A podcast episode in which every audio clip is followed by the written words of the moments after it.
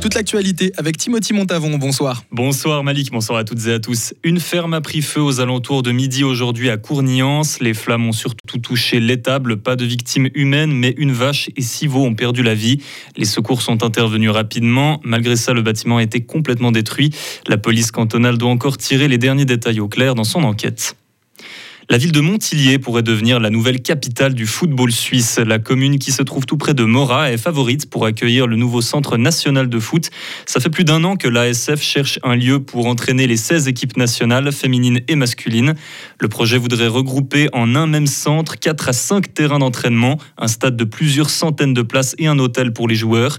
L'emplacement définitif sera dévoilé début 2024.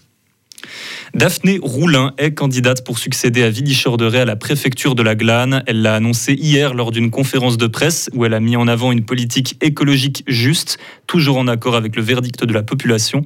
La membre du Parti des Verts va ainsi concurrencer Lucas Biller des Verts libéraux, le PLR Valentin Barre et Sarah Deveau, indépendante politique. Les commerces en zone urbaine touristique pourront bientôt ouvrir le dimanche. C'est le ministre de l'économie Guy Parmelin qui l'a annoncé aujourd'hui. Les zones touristiques devront tout de même être définies par les cantons eux-mêmes. D'ici fin novembre, l'ordonnance sur le travail le dimanche va être révisée. Il faudra peut-être changer la loi fédérale. L'idée là derrière est de renforcer le commerce. Certains socialistes s'inquiètent quand même que les droits des travailleurs ne soient pas respectés. À Lausanne, les autorités s'inquiètent de la situation concernant la drogue. Depuis le début de l'été, la vente de stupéfiants et les toxicomanes sans domicile fixe se font de plus en plus nombreux à la place de la Riponne. Les forces de police vont prochainement mettre sur pied un groupe de lutte anti-drogue de 42 agents. Les patrouilles aussi seront renforcées.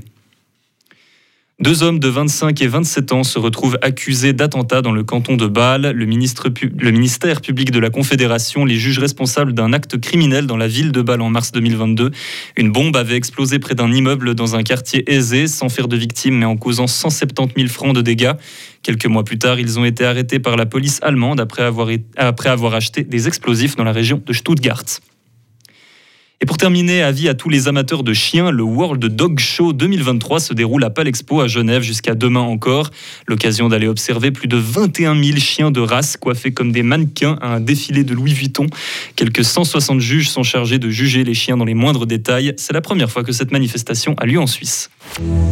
Retrouvez toute l'info sur frappe et frappe.ch.